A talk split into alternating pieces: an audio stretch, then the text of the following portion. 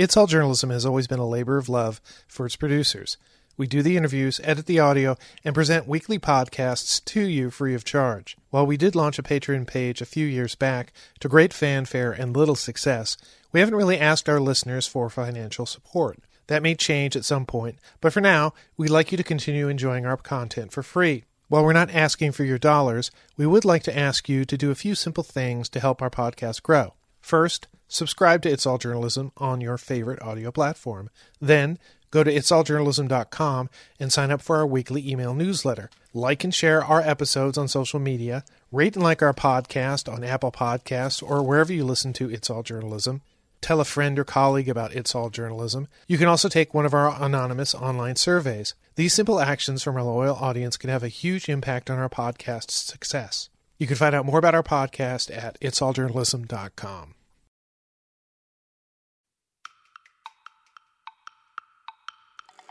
The nuts and bolts of what we do is we help journalists figure out how to be entrepreneurs, how to run these nonprofit news businesses, and how to experiment and find new business models and new models of building public support.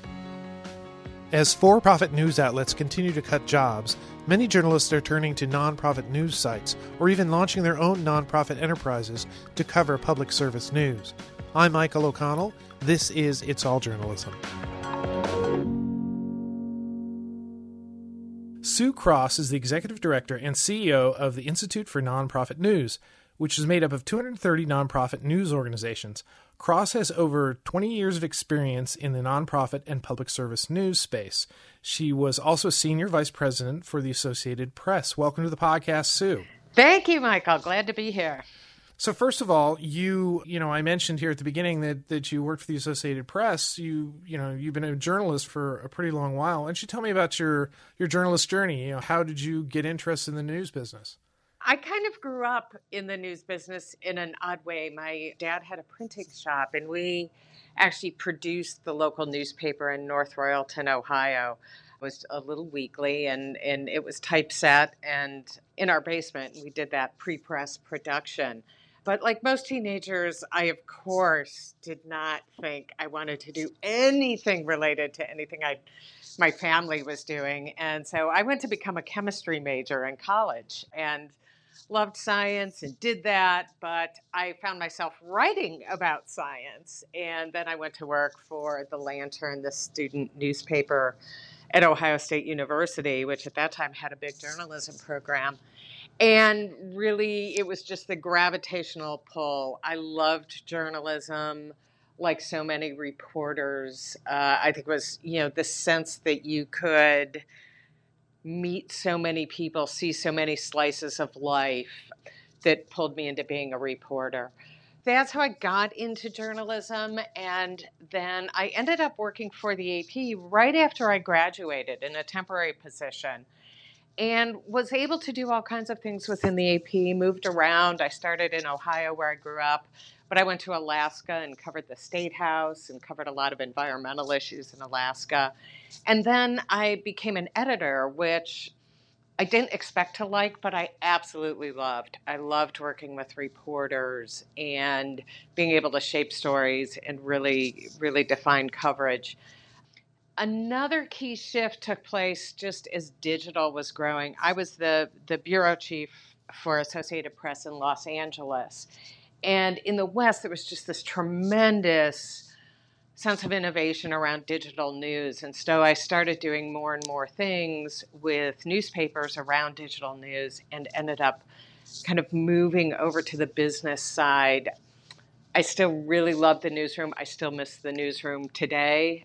But there was this sense, even then, that it was the disruption of journalism and the business model in journalism that was really going to define the future of what we did. And that appealed to me, and the complexity of it actually appealed to me. So I moved over to the business side and then worked in product development and business development for AP, before leaving to move back to Los Angeles. I was in New York at that point at AP headquarters, and I moved back for personal reasons because I really missed the West, and moved back, and then I consulted for a while, and then moved to INN.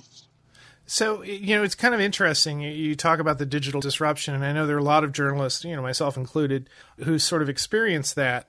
And a lot of the people that I've spoken to who were in that sort of situation, the directions they primarily went to, they either got out of the business or they went sort of down the digital path, but maybe sort of in a, you know, editorial point of view, and less necessarily entrepreneurial, although a lot of them go into the entrepreneurial. But you're the first that I think I've spoken to that saw that the business side of it was kind of where the change needed to occur, or where the, you know, maybe that was the thing that attracted you. I think it was kind of interesting.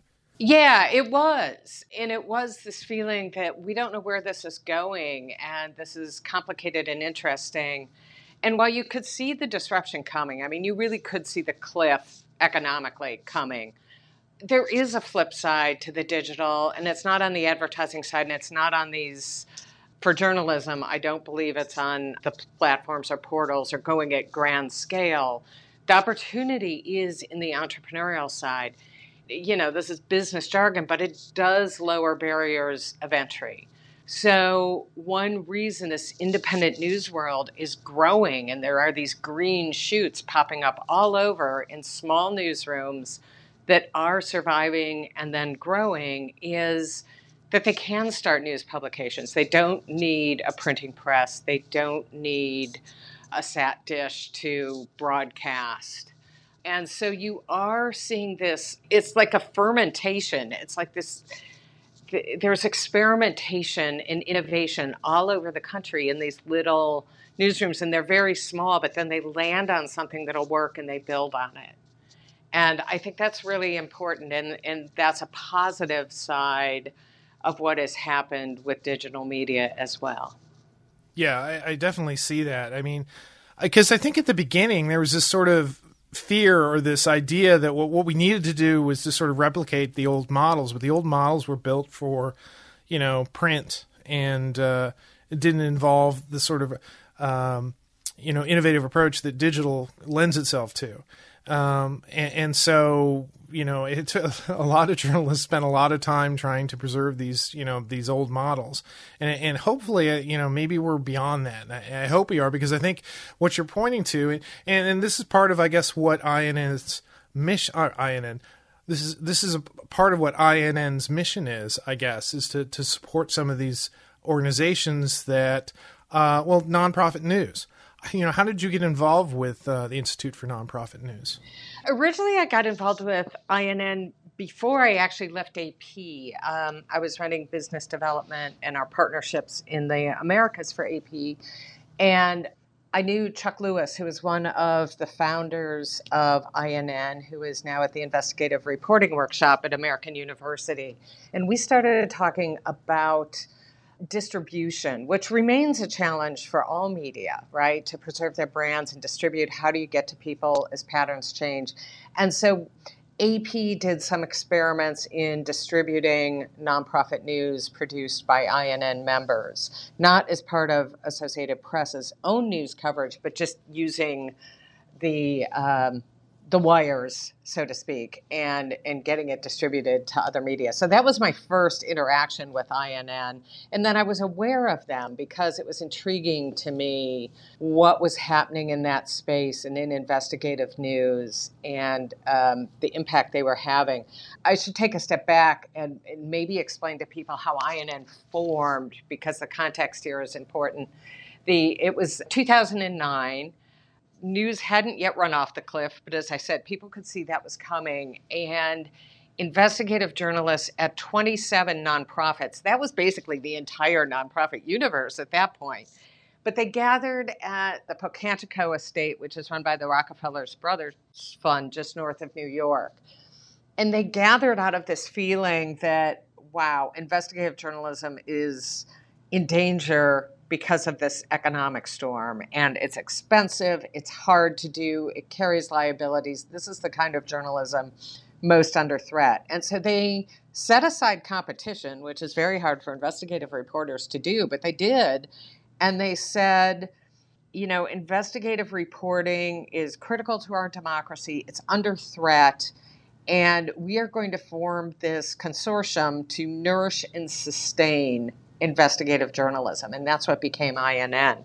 And then a few years later, it broadened as the threats to journalism moved beyond investigative news to just coverage of your local city council and all kinds of, you know, beat reporting was cut.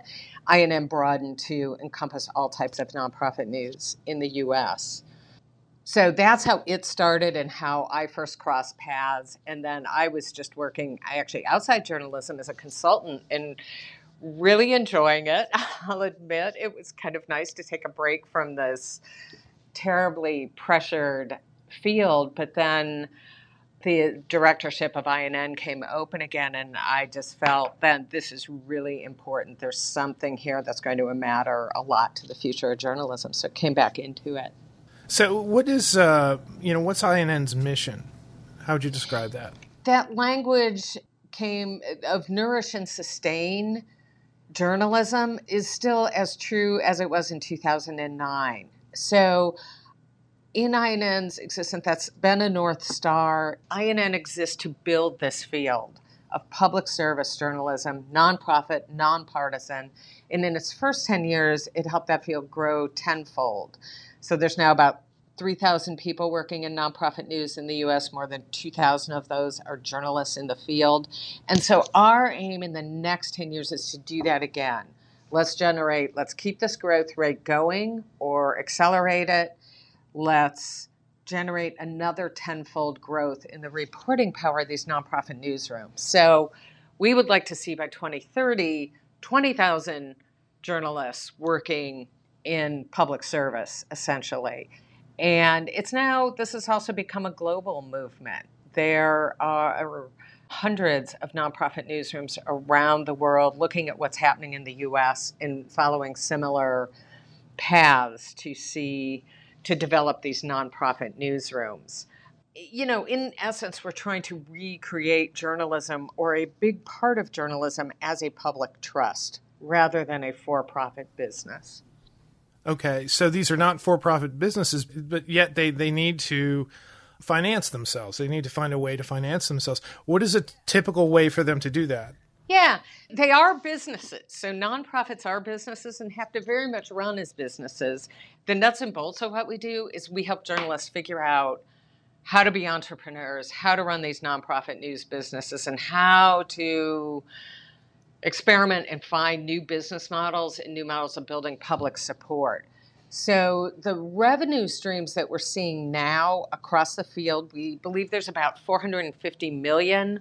That would be your kind of total revenue of the nonprofit news field in the U.S.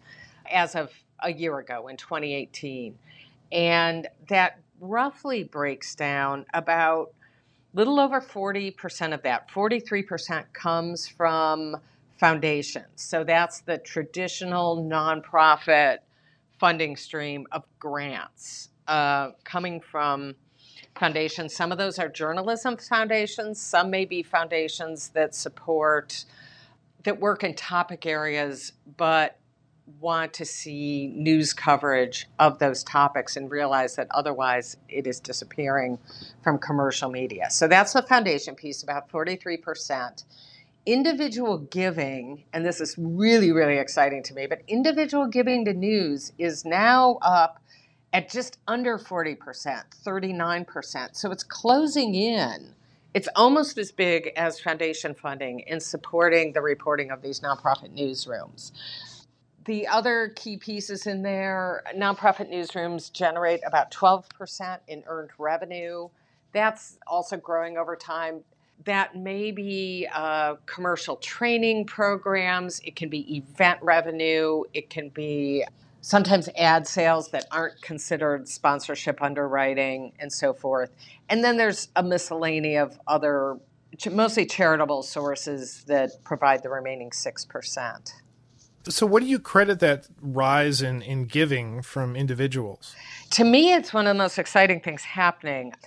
I think several things are happening. I think the public is becoming more aware of the loss of news. And they're aware that their newspapers have gotten skinnier. They have read about mergers of large companies. And so, you know, it always takes longer to realize when something's been lost. You know, it's kind of a vacuum. It doesn't sink into your head right away. But now we are really seeing a heightened public awareness of attacks on journalism, of the loss on the commercial side, and people are starting to go look for news they can trust.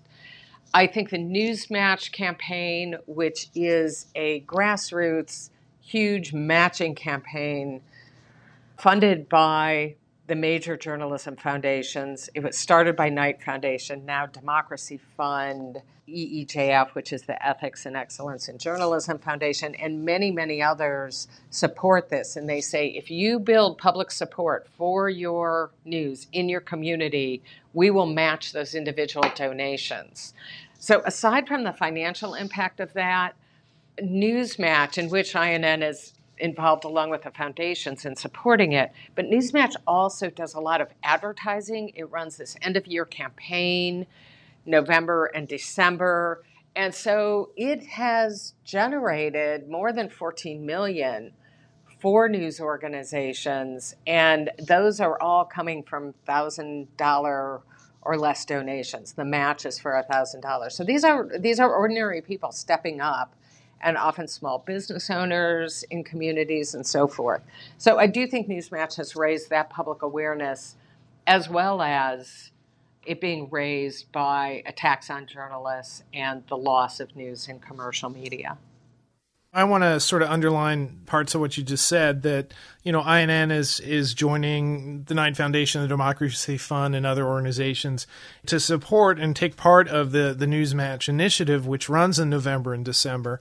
It's an opportunity for people to contribute and then have their contributions matched, thereby basically doubling the impact of the money you're giving towards nonprofit news. You know, how can people sort of participate in that? So find out more, et cetera. Yes, people, it's very easy. If you go to newsmatch.org, you can read about the campaign and what's happening in nonprofit news. You also can see every site that's participating, and there are nearly 200 news sites this year participating in NewsMatch. So you can look up what's the topic you're interested in. You can find somebody that covers healthcare, you can find somebody that covers environment or education, and donate to those sites, or look up, what are the nonprofit newsrooms in my state or where I grew up, and still want to read about news in the community where I grew up or where I live now. So it's a really easy way for people just to find what's happening out there and who is generating this kind of news, and to donate to it in a matter of minutes. It's very, very simple to do. And it matters tremendously, because ultimately the future of news is how much communities support it and individuals support it. One of the things I wanted to talk to you about was INN recently released its 2019 index, is looking at the state of nonprofit news. What are some of the chief takeaways from that report? There are several things. This is the second year we've done the index, and it's because, you know, this field is growing, and we wanted to have good, reliable data to understand what's happening. A couple of things really jumped out at us. As I said, INN's been around 10 years, but it's almost 12 that we have been counting the number of news outlets out there. And when we looked back, what was surprising, even to us who breathe to advance the growth of this field, but was the amount of growth there's been. So nonprofit newsrooms have been launching at a pace of more than one a month in the United States for almost 12 years.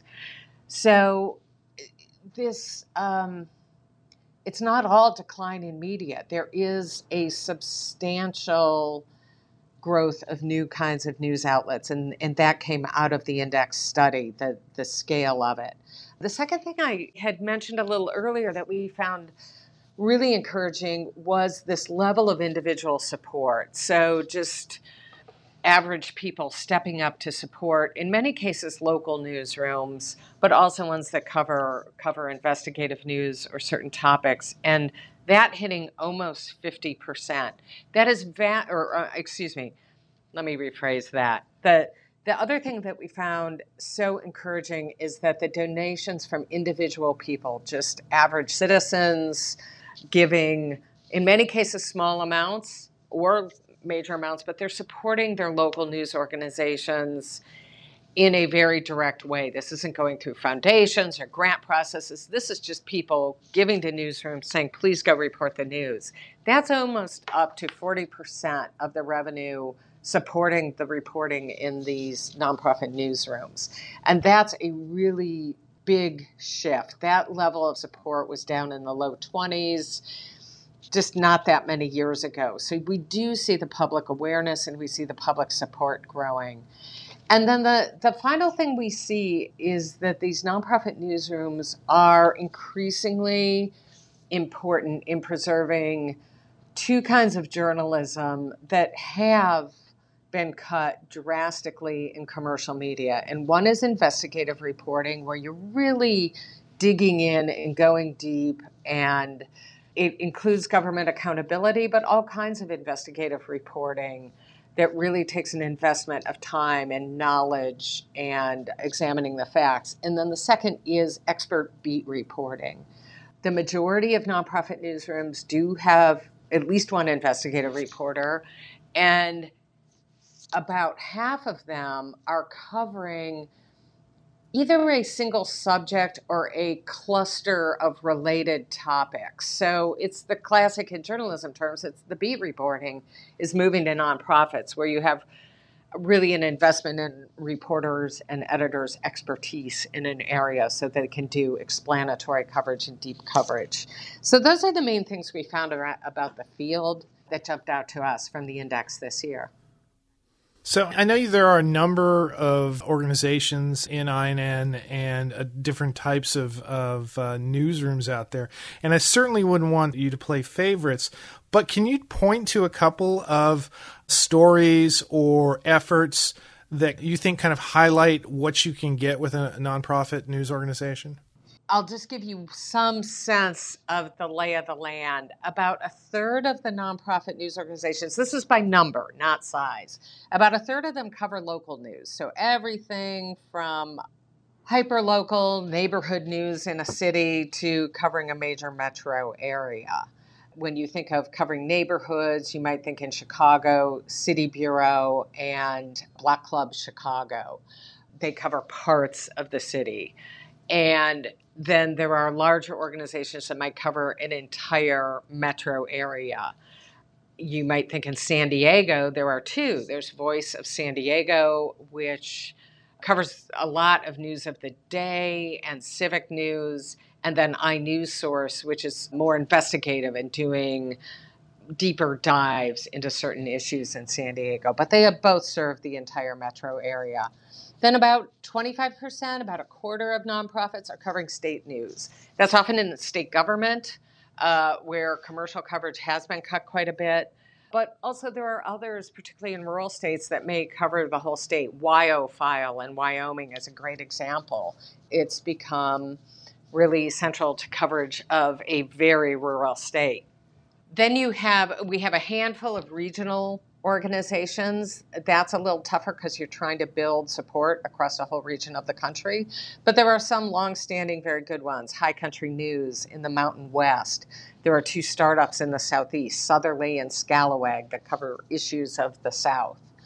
And then national news organizations, there's 50-some now, and some of those are topical. So like the Heckinger Report or Chalkbeat cover education on a national level. And then you have the big national organizations like ProPublica, Mother Jones, Center for Public Integrity. Those are some of the bigger national ones.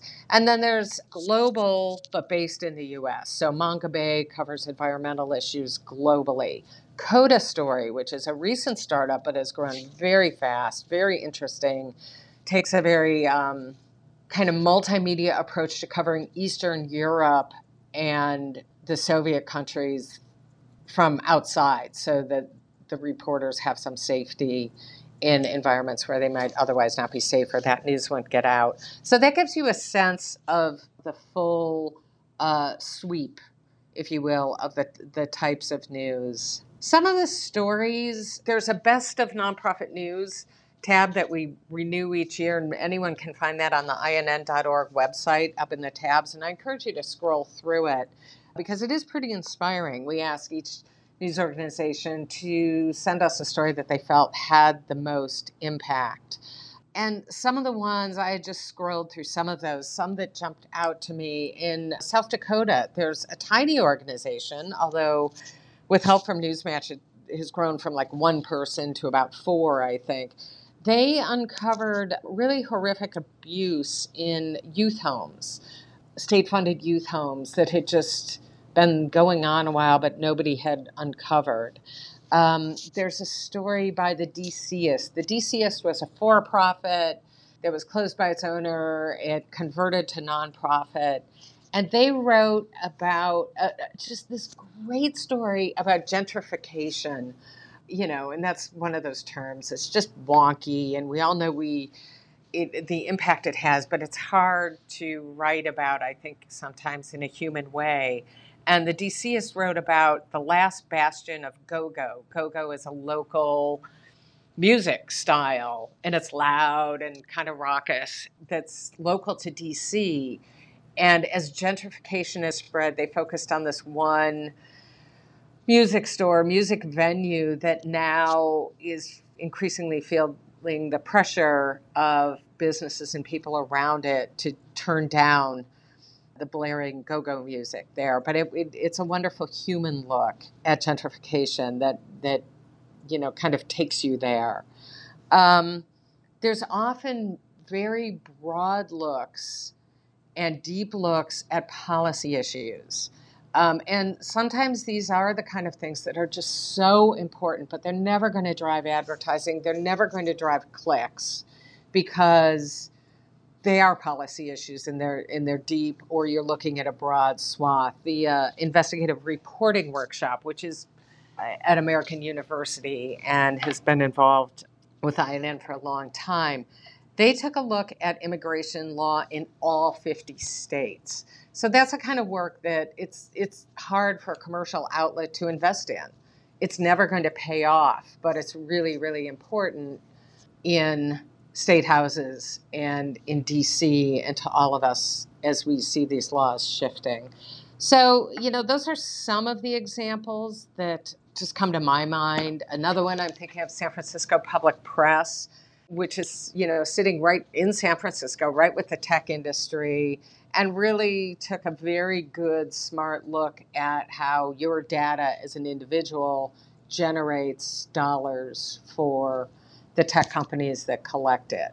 And in that case, it was a combination of a depth of reporting and a nice storytelling style that came to it. So there were stories like that all across the country. Listening to you sort of go down this list and talk about the different styles of reporting, the different topics that newsrooms are covering, I find it really inspiring. You know, having done this podcast for over 7 years and sort of seeing or talking to a lot of people who express concern about, you know, we're losing our state house coverage. We're, you know, that we've got these news deserts. There's news, you know, the state house and local crime, they're, you know, investigating local corruption. There's all the stuff that's going uncovered. And I think the public slowly began to realize that this was important journalism that was going away. And the way to make that happen is not to rely on the commercial outlets, but to support these nonprofits. So as we kind of wrap this up, you know, what do you see as sort of the big challenges going forward for nonprofit news? I think there are challenges of scale. And I think there's a challenge that is similar to any startup, is that it's branding and it's marketing. It's making sure in your community that people know who you are. I think one of the reasons this field is growing is these kind of hell-bent individuals who say, I love my community. I'm not going to stop reporting. We're going to make this happen. And they are known in their community. And that's so important, because when people see all these news stories, true, untrue, from God knows where, flowing by on social media or on aggregation platforms, it is hard for the public to know, what do I believe, what do I not believe? And I think both the opportunity and the challenge is, these are small newsrooms. Even the large ones are small relative, you know, to the traditional scale of media. And they need to engage the public and keep engaging the public. And that amounts to just getting to know people and be out in the community so that people in a community can know this is what they stand for, and yes, I'm going to trust them, and I'm going to go find that news I can trust. I think there is a differentiation that we see in journalism, but maybe people outside of our field don't yet, and that is these organizations we know we can trust because they say, this is our mission, this is our staff, here's where our money comes from. And actually they tell people, here's how we spend our money. You know, their salaries are listed on nonprofit tax forms. So there's a degree of transparency, and it truly is a trust with the public, and they have to operate as a public trust. But I'm not sure people know that right now. People are seeing all the fake news term thrown around, and misinformation is real and out there. So I think it's a cultural shift that is the challenge ahead, that helping people understand, how do I tell what news I can trust? And how do I know that what this news organization stands for and their point of view, if they have one, or what funds them and what they serve? And so I think that is a challenge for the future that reflects this evolution of news media, that there are kinds of news organizations that are more transparent and very, very close to their communities now growing up, and it will be getting that word out and engaging more with people. It's at a local level, it's at a national level, it's really at every level as journalism's reinvented. Yeah, I concur. Sue, thanks for taking some time today to talk about the Institute for Nonprofit News. And also just to remind everybody that through the end of December, the NewsMatch initiative is going on. Go ahead and contribute to these nonprofit news organizations. You can find out more about that at newsmatch.org, and you find out more about INN at INN.org. Sue, thanks again. Thank you, Michael. Good talking with you. You've been listening to It's All Journalism, a weekly podcast about the people who make the news. You can find out more about us and download past episodes at itsalljournalism.com. While you're visiting our website, why not sign up for the It's All Journalism newsletter? You'll get all the latest info about our podcast, including episode notes and news about live events and upcoming interviews. Go to itsalljournalism.com to subscribe. We also just posted the results of our online survey about journalism resources. Check out what tools some of our readers are using to make good journalism. Everyone who took our survey received a free It's All Journalism mug. If you'd like to score a mug of your own, take one of our surveys. Go to itsalljournalism.com to learn more. It takes a lot of people to create an episode of It's All Journalism. Nicole Ligrisco produced this episode. Amber Healy wrote our web content. Nick Dupre wrote our theme music. Emilio Brust helped with our booking. Nicholas Hunter provided a web assist. And I'm your host, Michael O'Connell. It's All Journalism is produced in partnership with the Association of Alternative News Media. Thanks for listening.